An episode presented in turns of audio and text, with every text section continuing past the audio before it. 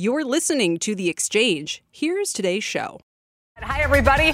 I'm Kelly Evans. Here's what's ahead. He was just on stage at Microsoft's Ignite event. He's going to get on a plane to meet with President Xi. But first, he joins us live on this show in just a couple of minutes. Microsoft's Satya Nadella is uh, here on the big company's big chip announcement AI, China, that and much, much more. Speaking of China, we'll get the first live pictures of President Xi and Biden this hour. Both countries competing for the global future. And our guest says if you take a clue from recent Xi speeches, a showdown of historic dimensions could be ahead. And he tells Congress how much its laws will cost the country. And with two days until the government runs out of money again, well, now, maybe now, no longer. Anyway, we'll speak live with CBO Director Phil Swagel about what's at stake, what needs to change, and whether America can get its fiscal health in order. Let's check on the markets right now. The S&P is now up 2% on this two-day run, but adding about a tenth, two tenths to that today. It's at 4504. The Dow up a third of a percent. The Nasdaq in, in the green, but lagging somewhat. Uh, and the S&P is now up almost 10% from its intraday low of 4103 at the end of October. The Nasdaq is up 10% as well so far in November. Some monster moves that we've really seen of late. Yields somewhat rebounding today with the 10-year around 455 after retail sales were a bit better than expected. On that note, take a quick look at shares of Target soaring 17% after their earnings beat this morning, although that was largely driven by cost cuts. Cost controls have been the narrative on Main Street, but it's a different story on K Street. And that's where we start today with America's deficit problem and CBO Director Phillip Swagel, along with senior economics reporter Steve Liesman. Hello to both of you. Steve, kick us off. Yeah, Kelly, I think people need to understand with the stock market so focused on the bond market and the bond market watching the Treasury issuance and deficits, there's no better person to have here than the director of the CBO, Phil Swagel. Phil, thanks for joining us. Steve, thanks so much. It's really a pleasure. So um, I have a, a, a, sort of a strange question to start off with here. I, I lost a little bit of hair in the last couple of weeks trying to understand: is it a 1.7 trillion dollar deficit or a two trillion dollar deficit? When you're at a cocktail party, Phil, which number do you use? Uh, no, it's it's a complication. What I say is that the deficit doubled from $1 trillion in 2022 to $2 trillion, 2 trillion in 2023. And the complication, as you're hinting at, is that I'm, in, in a sense, setting aside the, the cancellation of student debt that never happened and that you know got booked into the deficit numbers, then unbooked. And um, you know, it sort of away. confuses the issue. Yeah, so I, that's why I say the deficit doubled from one to two trillion. Okay, so let's talk about what we call the road to two trillion, because I felt like I turned around, it was one and a half, then all of a sudden it was two, and it was in all aspects of government finance. The biggest chunk was revenue. And my question is not what happened with revenue, because we have it on the chart. It went terrible, and it was likely capital gains. So my question is, is that are you expecting those lousy revenue numbers to continue? Yeah, that is the, the key question in the near term deficit outlook. As you said, we had weak revenues, as your chart showed. Um, capital gains looks to have been a big piece of that. We'll learn more over time. We have th- those coming back and, and, a more of a traditional relationship between capital gains and, um, and the economy. So it looks like that was a one off. And there's some, some other one offs, is like the um, employee retention tax credit, looks like it was a one off, and some other things that were like one off revenue weaknesses. Um, uh, so hopefully that, that won't be an issue in the future. All right, but back to the road to 2 trillion. What may not be a one-off is that 177 billion extra we spent in interest payments. I have a little sympathy for you, Phil, which is how do you forecast what interest payments are going to be when in the last week the 10 year is down half a percentage point? It was up to five.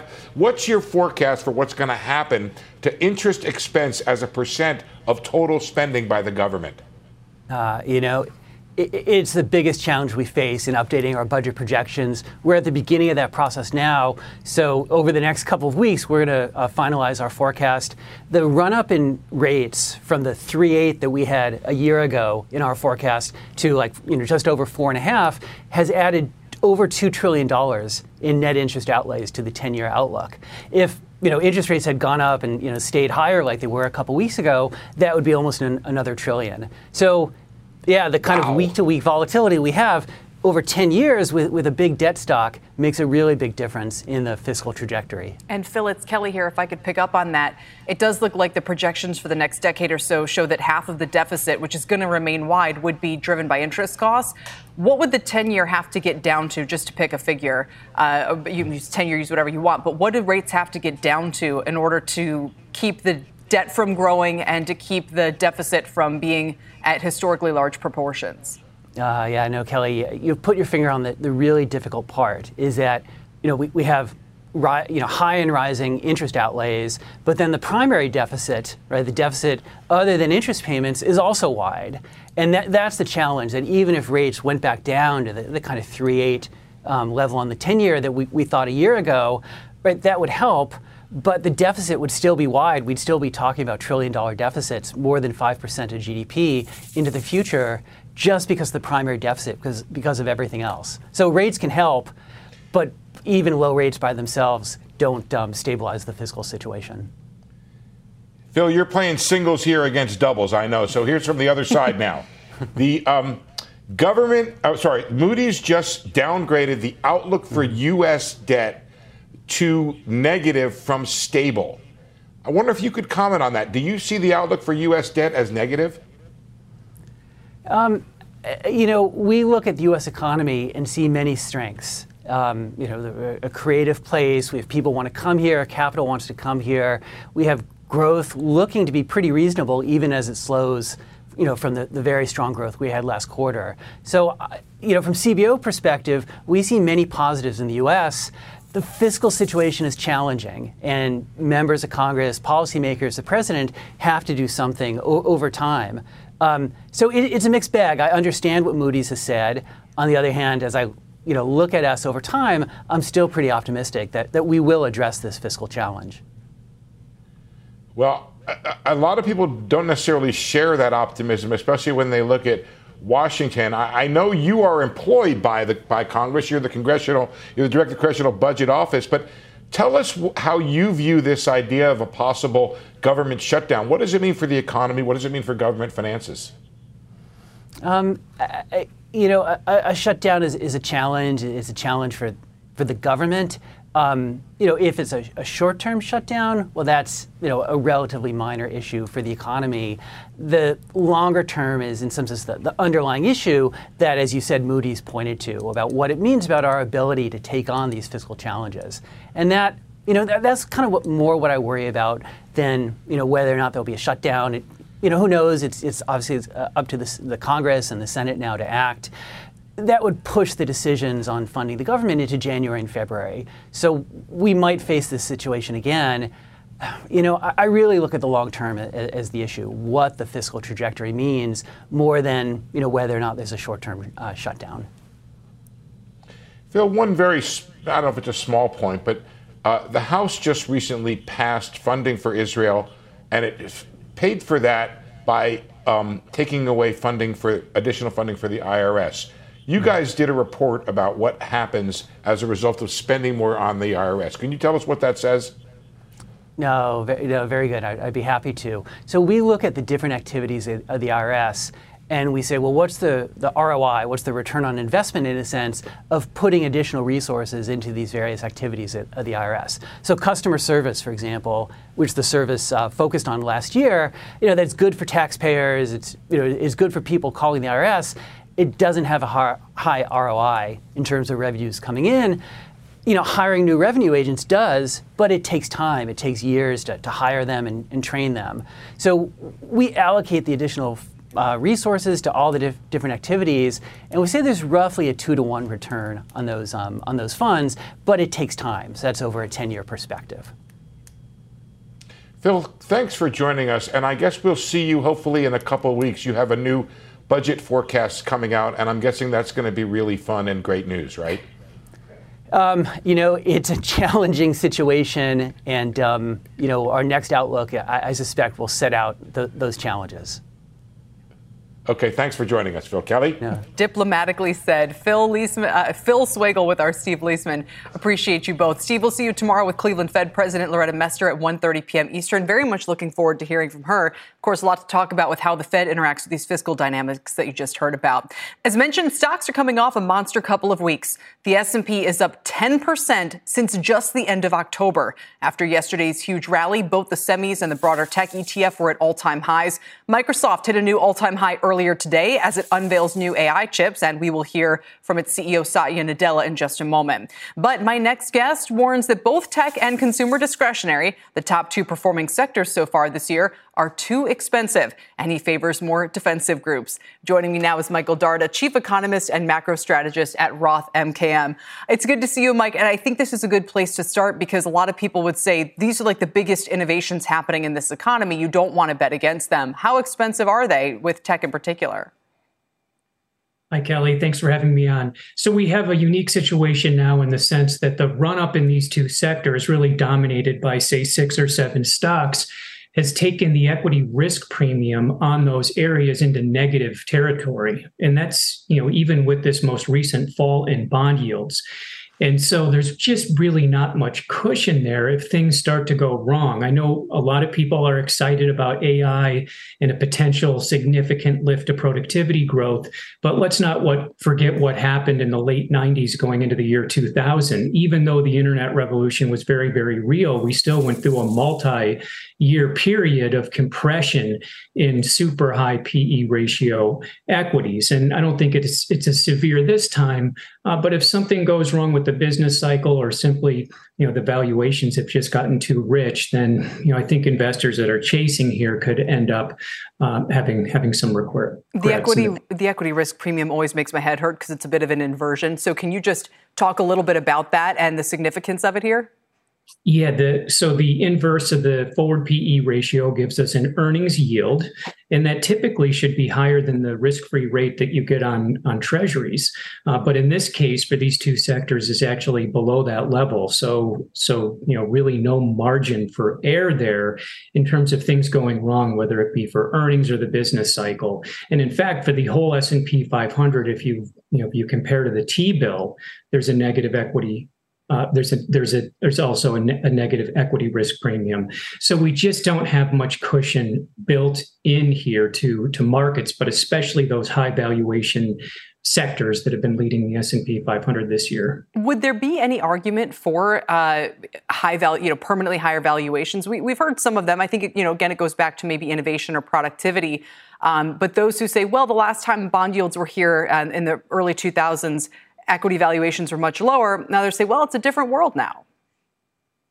Yeah, you know, I mean, I, I think anytime we have a run like this, you know, you start to have folks arguing that, you know, it's it's different this time and we're going to sustain super high valuations. But, you know, we haven't repealed the business cycle and we certainly haven't repealed market cycles. I mean, go back to to last year simply, right? I mean, you know, these two sectors really got slammed hard uh, when we unexpectedly went into a, a high inflation environment and, and long term interest rates started surging with aggressive Fed tightening. So things can change pretty rapidly. I mean, certainly you could make the case that, you know, we're, we're, we're in a, a new era, but when those things start to happen, it, it really should make us a bit nervous the last time you were on, we talked about uh, the potential appeal of utilities, which took off uh, for a, a, little recent sprint there. Um, what do you do now? I mean, you still favor defensive parts of the market, but what about those who said, well, I've been waiting out in these since January? Yeah, well, it's been a you know rough ride if you've been in the utility stocks for the last year. I mean, they got slammed almost you know thirty percent, but now have had a nice run. Uh, you know, we put out the recommendation on the tenth of October, so it's been the second best performer since then as Treasury yields you know peaked and started to pull back. So I would stick with. I mean, the utilities aren't a super exciting sector, but I think going into a late cycle potential uh, recession scenario, that is one sector that that investors can hide out in. Uh, ditto for healthcare. So even on a normalized basis, meaning adjusting for the cycle, you have uh, valuations in the teens where you're really paying up 25 30 on a normalized basis for the the leading sectors of the s&p right here. And to me in my mind i mean if we're in a late cycle environment if the recession risk is still there even though that's not a consensus view now you know then i think that there's a pretty compelling case to stick with some of the more defensive areas. And quick final question what do you see going on with rates? Are you worried at all about what you just heard from phil swagel and these these deficit dynamics or do you think that rates will continue to drop from where we are now. Yeah, for sure. I mean, you know, having the fiscal deficit ramp up to six to eight percent of GDP in a full employment environment is just totally asinine. So I think anyone should be worried about that. But the, you know, the I think the more immediate question is the business cycle. And so, you know, you go back 100 years, 16 business cycles, there were only two instances where long-term treasury rates actually did not fall from the cycle peak to the to the cycle trough. So if you believe we're in a late cycle environment and you're not totally buying into this soft landing story, you know, then I think you can be bullish on the long end of the curve here, but if we're talking about a 5 or a 10 or a 20 year outlook, I think, you know, anyone would find that interview that you just did with Steve Liesman uh, you know, pretty disturbing. Indeed. Mike, we'll leave it there. Thanks so much for your time today. We appreciate it. Thank you. Michael Darda with Roth MKM. Well, let's head out to Seattle now, where CNBC's Jon Fortt is standing by with Microsoft's chairman and CEO Satya Nadella, fresh off a slurry of a bevy, I should say, of announcements and a stock earlier that was at all time highs. John. Kelly, thank you. Yeah, Satya, thanks for having me back here in Seattle. You just got off the stage minutes ago. Thank you so much, John, and thanks for coming out here. It's sort of becoming a, a, great habit for you to now to be showing up multiple times a year. We love it. it is indeed. Well, to talk to you, of course. um, big announcements uh, here. A year ago, uh, OpenAI put out ChatGPT, and your stock is up around 50% since then. Uh, what's been the most significant first wave of adoption in AI for you? You talked a lot about co-pilots today. General public and investors probably don't think about those as much, but strategically for you, has that been the most significant? Yeah, I would say both, uh, Jon. I mean, there are two real breakthroughs in some sense uh, with this generation of AI. One is this natural user interface that, show, you know, the first time people really got a sense for it was when ChatGPT launched, right? Where that there is a complete new way to relate to information, whether it's web information or information inside the enterprise. And that's what we're mainstreaming with our Copilot approach. And that definitely has caught the imagination. It's becoming the new UI pretty much for everything, or the new agent to both not just get the knowledge, but to act on the knowledge. Mm-hmm. But the other thing that's also happening is a new reasoning engine. Just like, say, in the past we thought about databases, we now have a new reasoning capability, which is not doing relational algebra, but doing neural algebra. Uh, and that, you know, you can take an API and you can continue a, sent, you know, a paragraph, or you can do summarizations or predictions. That's a new capability. That's going to change pretty much every software category. So between both of these, you can see a lot more mainstream deployment of AI and the benefits of it. Right? Copilot perhaps is a good example of it. And that's what I think a lot of people outside of the developer community don't necessarily get is that there's this AI tool that's helping developers to write code. Uh, Jensen Huang, we'll talk a little bit. He was on stage with you a few minutes ago. He was talking about that even accelerating the speed at which NVIDIA is able to innovate. What's, what's the breakthrough there? Yeah, I mean, for me, even when I, my own confidence about this generation of AI being different is when I first started seeing with I think GPT 3 and 3.5, um, uh, GitHub Copilot. Uh, because that was the first product. In fact, before ChatGPT, we built GitHub Copilot and deployed these models. And the fact that developers now can just do, you know, code completions um, and get you know, and even the, you know, one of the things we've done is we've taken the joy out of some of the software development. Now we're bringing back the joy, the flow to stay in it, uh, and it's driving, and it's showing productivity data, which unlike anything we've seen in the uh, past, right? You're taking the most knowledge work task, which is software development, and seeing 50 plus percent improvement. And so that's what we're trying to replicate with Copilot for the broad knowledge work and information, I mean, front, frontline work. And in fact, what Jensen is saying, they're deploying both GitHub Copilot for the developers, but deploying Microsoft Copilot for all the employees at NVIDIA. So he's mm. saying, watch out. Let's now NVIDIA, if you think is fast now, let's see what happens in a year from now.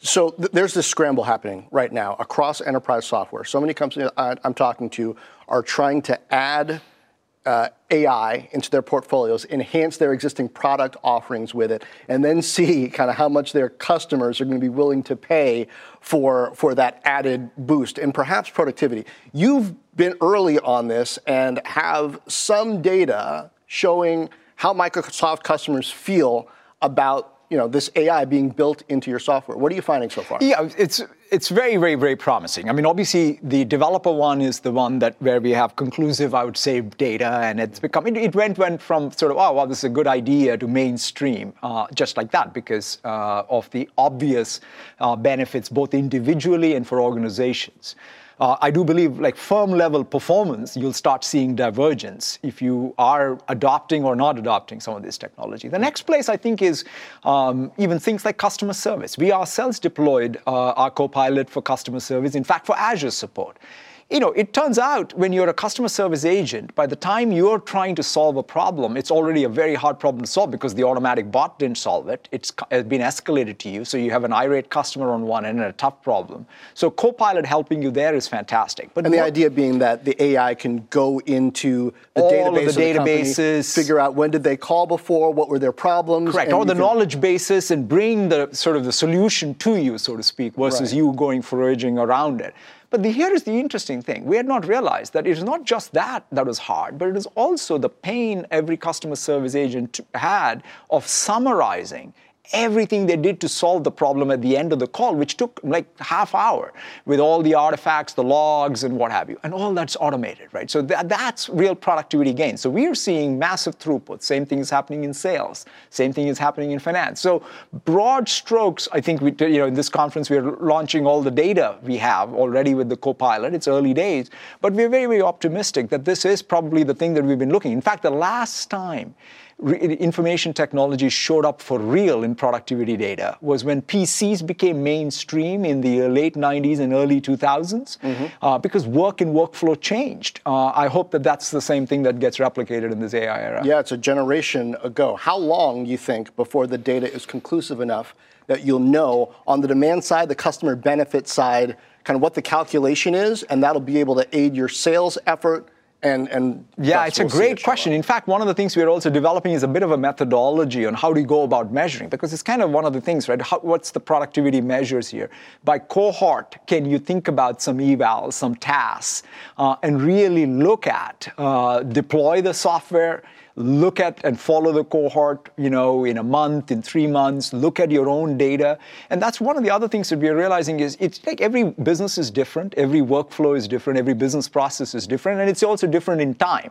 And so that's why even having these customization tools, so we're very excited about the Copilot Studio because you need to be able to tailor these experiences for your specific business process needs. And so I think all of these will add up. And I'm hoping that in 24, I, I think of calendar year 24, 2024 is the year where we will have, I'll call it classic commercial enterprise deployment and deployment data hmm. for all of this.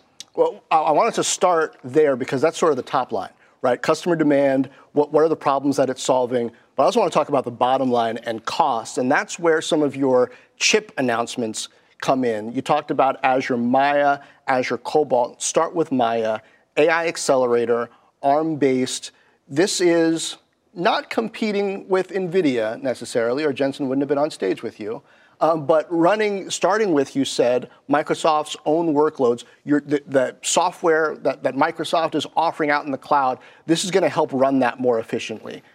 What kind of savings, what kind of efficiency is possible, do you think, with your own designed chip versus what you could get off the shelf? Yeah, I mean, the thing, John, that we are seeing is as a hyperscaler, uh, you see the workload and you optimize the workload. That's sort of what one does as a hyperscaler. A like hyperscaler across, meaning it's it's you, us, it's Amazon, it's Google. You're you're the cloud huge, and you've got billions and billions of dollars spent on these data centers. That's right. I mean, yeah. so even a systems company at this point. I mean, everything from sort of how we source our power to how we think about the data center design. Right, the data center is the computer, uh, the cooling in it. Uh, everything is all optimized for a workload. So the fact is, we have now bought. We saw these training workloads and inference workloads, quite frankly, first, right? We have three, four year advantage uh, of trying to sort of learn everything about this workload. That's kind of, to me, in a systems uh, business, you have to be early to the next big workload that's going to take over, so to speak. And that's what we got right. And so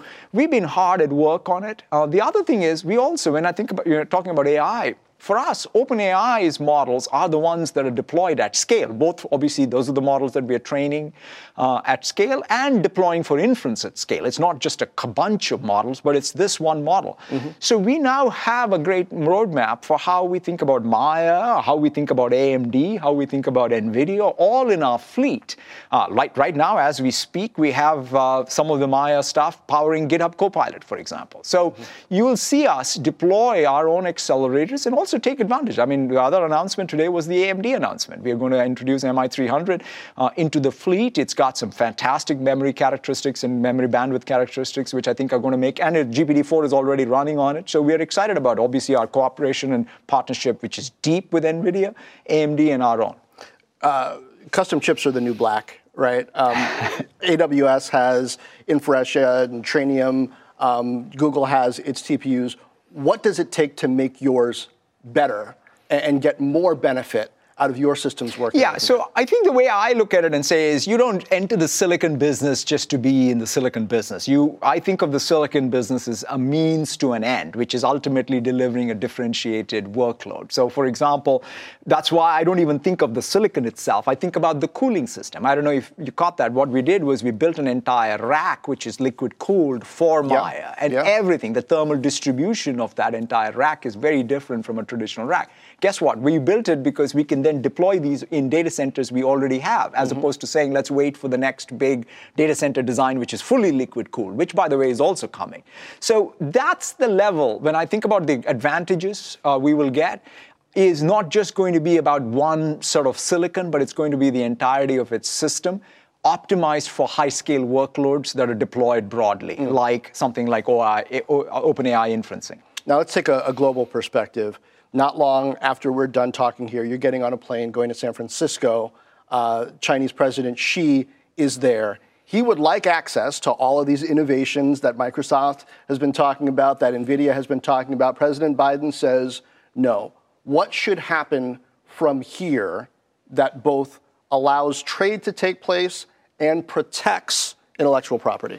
I think that's a great question. I mean, at the end of the day, nation states are the ones who define their policies. I mean, it's clear that uh, the United States has a particular set of policy decisions that they're making on what it means to both have trade and competition um, and, and national security. And so, as the states decide, and in this case, obviously, we are subject to what the USG decides, uh, we will sort of really be compliant with it. And at the same time, uh, we do have a global supply chain. Uh, the, the reality of uh, tech as an industry today is it's globalized, and the question is, how does it sort of reconfigure as all of these new policies and trade restrictions all just play out? Uh, whereas, at least for now, Today, the majority of our business is in the United States and in Europe and in the rest of Asia.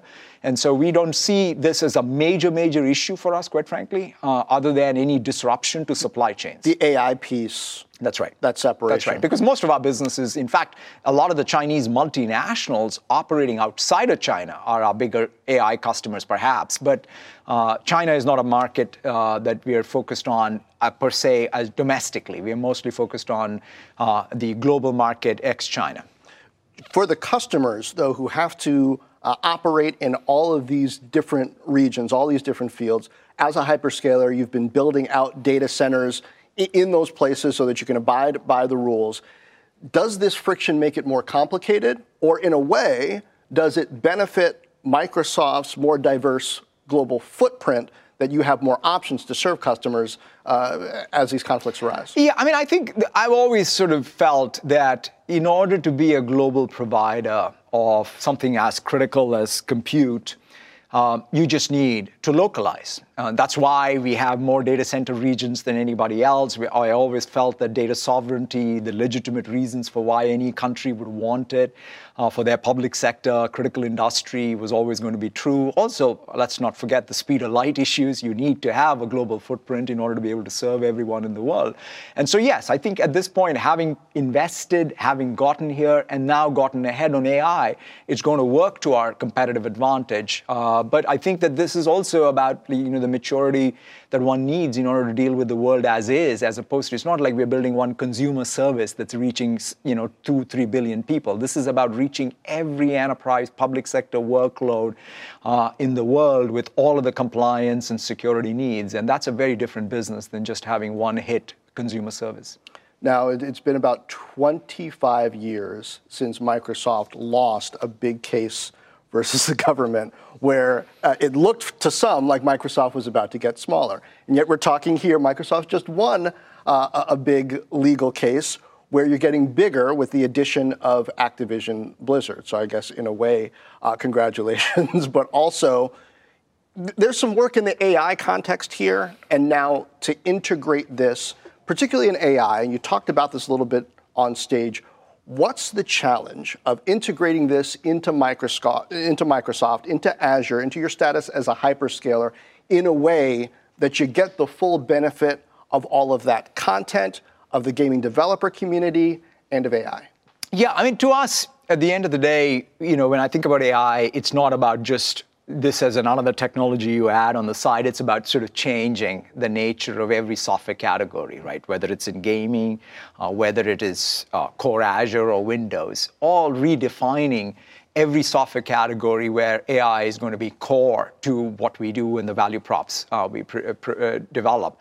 The other important consideration is also to not think of safety as something that we do later, but to really shift left and really build it in into the core. Like for example, when we think about Copilot, we built all the responsible AI and guardrails right at the very beginning, uh, so that when people are deploying uh, the Copilot, they know that they have the best safety around uh, the Copilot built in. And so these are the things that we are going to do up, up and down the stack. And that's why I walked up today, uh, you know, from infrastructure to data to Copilots. Uh, we're thinking of AI as the main thing with safety, as opposed to one more thing. Uh, with the stock recently at all-time highs, uh, Satya Nadella, CEO of Microsoft. Thanks for joining us here on CNBC. Thank you so much, Jon. Kelly, back to you. Thank you both very much. Our Jon Fortt speaking with Satya Nadella, the CEO of Microsoft. Let's get some reaction now from Gene Munster, managing partner at Deepwater Asset Management, and of course, CNBC's very own Steve Kovach. Welcome to both of you. Steve, uh, take it away. Knee jerk reactions here. Yeah, knee jerk reactions. I mean, there, there are two stories going on here. You have these Copilot announcements. That's the money coming into Microsoft, right? This is that product they're selling for $30 per user per month. Everyone's curious. It sounds like Satya shared some new data of what they're seeing in these early days of the sale of Copilot. And but again, it doesn't really matter right now until we see the results of how that's actually selling, whether or not that productivity boost Nadella was just bragging about actually you know, is worth that cost. Do you know That's anyone yet who's worked with it directly? Yeah, several people. I've, in fact, I was at one of our CNBC events yesterday, and several of the executives at that council yesterday really? are using it and talking about using it and forming policies around it. Huh. So it is something people are testing. They're also working on like a cybersecurity version of it as well that will probably come out next year. So there's we're going to hear Copilot so much from them. So that's the one thing. You know, it's these new features are just kind of you know candy on top of this mm-hmm. the sundae that they already uh, built. And then you got the Nvidia thing. I'm looking at the chip stocks as we're going through that. Uh, that interview with Nadella, Qualcomm, ARM, and Intel all up. Hmm. AMD, Nvidia down today. Why? Because AMD and Nvidia are going to be competing with this chip that Microsoft uh, just announced. Now I know Nadella also said, look, we're going to bring in AMD, we're going to bring in NVIDIA. Jensen Huang might, might have been on stage there. That's all great. But the real concern here is if you're a Microsoft investor, what is the cost savings here? These NVIDIA chips cost up to 40 grand a pop. I'm sure Microsoft gets a better deal than that. And you need tens of thousands of them in order to do what they need to do with this uh, these AI large language models. Not unrelatedly, Sam Altman had said that the GPT Plus launch, whatever Right. they're calling it, they already had to stop accepting much new capacity, signups. right, It had exactly. been like two days. Exactly. And again, th- that's where the OpenAI thing comes in too, because if the, these new chips are going to be powering OpenAI tools as well in the Azure cloud, that's less work for NVIDIA and AMD to potentially do. I think that's why we're seeing it, NVIDIA react the way it's reacting. So the real question is, how much money is Microsoft going to uh, save with this new chip? And it, you know, they're not going to divorce themselves from NVIDIA. They're bringing in AMD, but it can help with cost savings. They guided towards some really massive capex for this fiscal year that kind of rattled some people, but that's what it takes to get this done. $2.75 trillion company. Again, the shares hitting an all time high earlier today, down about a tenth of a percent. Uh, Gene, what are your thoughts? Uh, Steve mentioned the move in NVIDIA shares. They're down about 2%. And it is interesting to watch him try to toe this line here of, of no, we're not looking to displace you, but oh, by the way, we might be displacing you a little bit. It was masterful. I've never seen anything like it. I mean, it actually reminded me when the iPhone ROKR phone uh, or the ROKR phone came out from Motorola an Apple event, and Apple was secretly building the iPhone. Uh, yes, I, they, they threaded the needle today. Microsoft did in terms of uh, keeping this relationship close with NVIDIA. The reason why they want to keep it close is they want to get access. It's really competitive to get access to these GPUs. It sounds like Microsoft is more focused on the CPU side of this and the accelerator side. So, as what's clear is that they still will be doing a lot of business with NVIDIA, but don't don't bury the headline here. The headline is is Microsoft and Google and Amazon all want to diversify away from NVIDIA. This is a plus, by the way, uh, for uh, TSM.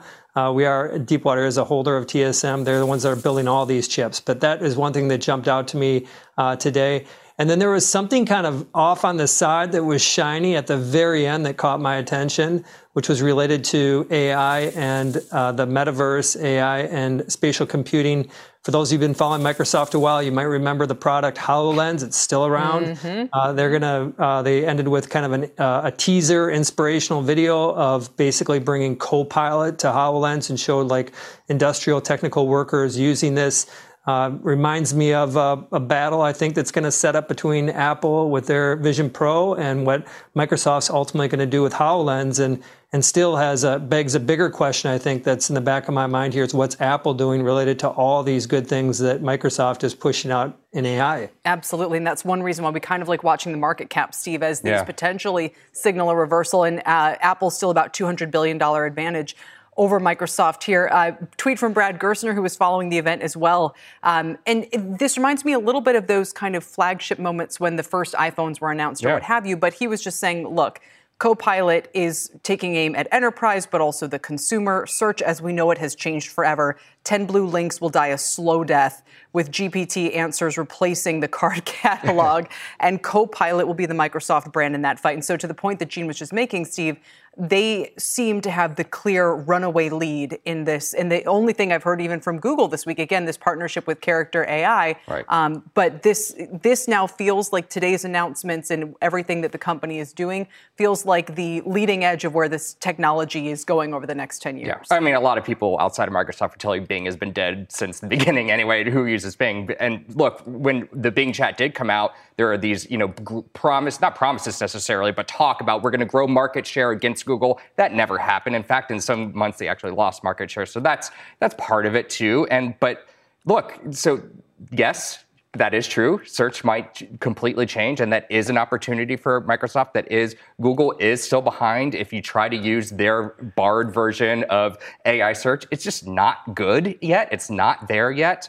Uh, is the Bing one any better? No, but look, they rebranding Copilot. It makes sense. It's it. This is the product that they're selling. There's a Copilot for everything you want to do, whether you're a giant business like NBC Universal and you have a huge workforce that you need to deploy this to, or just an individual user or a student who might need a, a, a lighter version of this Absolutely. product. That's what they're selling And here. Gene, I find myself giving in. You know, I, I try to hold out and say, I want to curate my own answers and go through it. And then I'm like, you know, talking into the watch or whatever and saying, you know, hey, what do I put the oven on when I'm, you know, making, what was it the other day? Uh, zucchini bread, you know. And in other words, I feel myself slipping and that these habits are changing uh, and, and the old search is going away. Yeah, definitely. I mean, the, the, the, world of search is going to be different. I'm, I'm in the camp that Google is going to figure this out. They figured out the transition from mobile, from desktop to mobile. And I think that they've got a lot coming with Gemini. Uh, we're also investors in, in Google. We think that they're going to make that pivot. And really, what it is is about increasing the amount of attention that you have with the platform uh, search, it's just going to be you have a question, and uh, that question could be about what you're baking. It could be about a destination. Yeah. Uh, it could be about buying a product. And so I think Google is going to be able to make that. I think Microsoft's going to have a great place when it comes to AI long term related to what they're doing with these GPTs and integrating them into uh, customized workflows. And I think that's going to be a business. I think Google's going to have a great spot around search. I think they're going to uh, both be successful because the punchline here is that this stuff is a big deal. And I don't like uh, big adjectives and I don't like playing into hype. I, I just want to be uh, judicious at how I think about things, but it's hard not to see how transformative AI is going to be. And credit Microsoft for getting on early. Absolutely. And I keep, I think I need to go back and find the founders of Ask Jeeves and say, yeah, how do, what you, do you think now? Yeah. 20 years ahead of your time, but you were right. Thank you both, Steve Kovach, Gene Munster. We appreciate it. Still ahead, Presidents Biden and Xi are moments away from their first face to face interaction since their summit in Bali a year ago. We will bring this moment to you live when it happens and look at what to expect from the meeting and from President Xi's dinner tonight with U.S. executives, which will include Microsoft CEO Satya Nadella. Here's a look at markets as we head to break. Dow's hanging on to a half percent, 155 point gain. S&P's up a quarter percent. It's over 4,500. Nasdaq up a tenth, although it's up 10 percent already this month. 10-year note 455. We're back after this. Welcome back to the exchange, everybody. I'm Tyler Mathisen with your CNBC News update. The United Nations Security Council is expected to uh, due on a call for an extended humanitarian pauses throughout Gaza.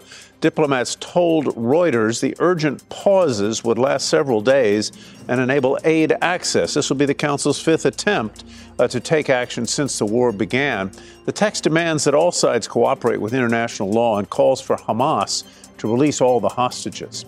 Toyota's next Camry model will be sold as a hybrid only version, a major shift by the automaker in moving beyond the traditional internal combustion gas powered engine.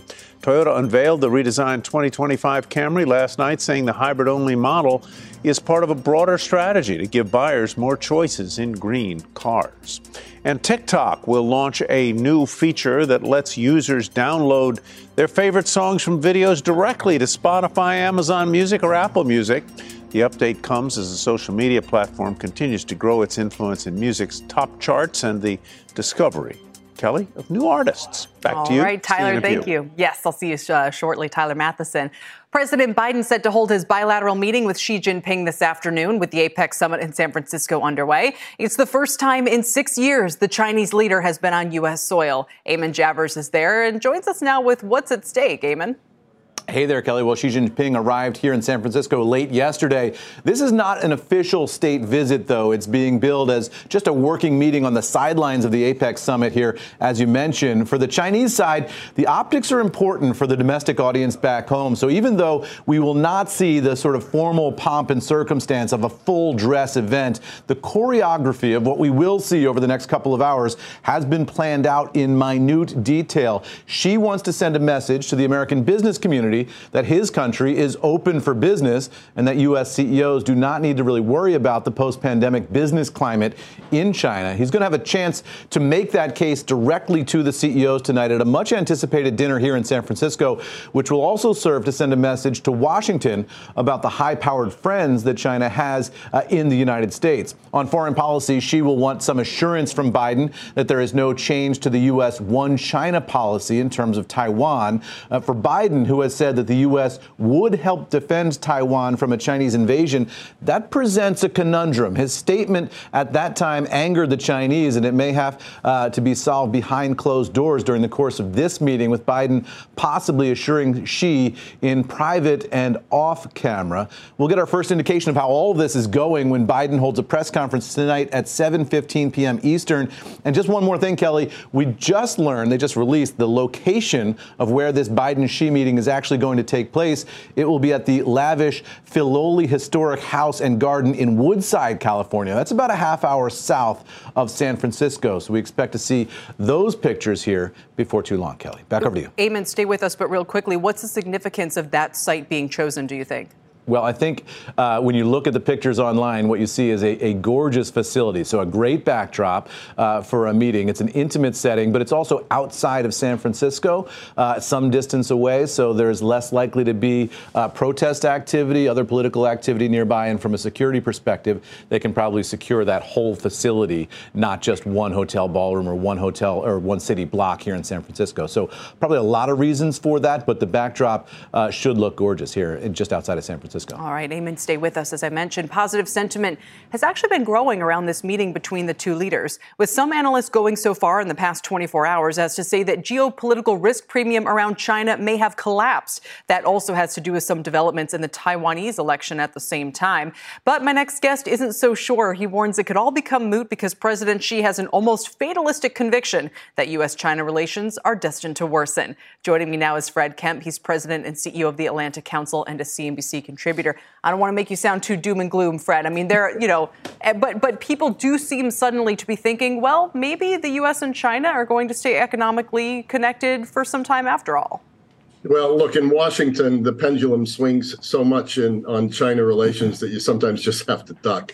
Uh, and so at one point, China is 10 feet tall and is threatening us at every point. Another point, uh, China is hit peak China. The the economy is slowing, uh, 20% unemployment, uh, you know, property bubble, uh, deflationary property, property bubble. But but both of these stories are true. So China is weakening economically. China's got really big problems economically. I think that's why Xi Jinping wants to have reduced tensions and a successful summit, as successful as you can have to stabilize relations, while the U.S. just wants to calm the global situation uh, with wars in uh, Europe and, and, the Middle East. Uh, and what I meant by, uh, you know, the New York Times has unearthed uh, all sorts of speeches uh, of, President Xi to his party, to his military during the time of Obama, when people were trying to repair relations. and he was talking about, um, in an almost fatalistic way, about a long-term contest for, with the United States to see who's going to be the dominant country in the world. And China has been has made no secret that it hopes to be there uh, by 2049, the centennial of the party. Uh, and whatever you see in terms of public rhetoric and calming down of tensions, there's nothing to show that China has changed that intention at all. And, and in case, and, and indeed, the way they're arming, uh, not arming Russia, but backing Russia in, in the battle of Ukraine, the way they've position themselves in the war on the East shows that they really are more at conflict with the United States than, than seeking cooperation. That said, Fred, I also want to ask you about this development in the Taiwanese election over the past 24 hours, where uh, two of the opposition parties have agreed to run a joint campaign that could actually give them a lead over the more independence minded uh, party. How much of a win is this for China potentially? Uh, and, and it kind of is a double edged sword. I mean, it could calm things on the geopolitical front for now, while at the same time increasing the risk of more Chinese intervention in Taiwan in the long run, I would think. Uh, so there's no doubt the President Xi wants to go down in the history books with Mao Zedong and other Chinese leaders as as one of history's greats, and uh, and there's uh, he's also made clear that that happens uh, in in large part by bringing Taiwan back together with China. Uh, he doesn't need to do that militarily. He can do that through many other means. The question is, how patient is he? Uh, and uh, and how many more means can he employ? Obviously, domestic politics in Taiwan is one of those means, uh, and uh, and if he can get Taiwan to move more in a direction uh, of accommodation with China, less in the direction of independence, that certainly takes care of a big domestic problem for President Xi. And Eamon, to bring you back into this, I'm curious about uh, the dynamic with business leaders, where after the New York Times reported that for $40,000 you could get, I think, eight seats in the room and a seat at the table with Xi Jinping, we thought, then saw uh, some more hawkish members of Congress criticizing business groups for even offering these kinds of opportunities and warning U.S. businesses not to get too entangled. Boy, if you're a, an American CEO right now, uh, you're sort of caught in a very tough position ahead of this dinner tonight.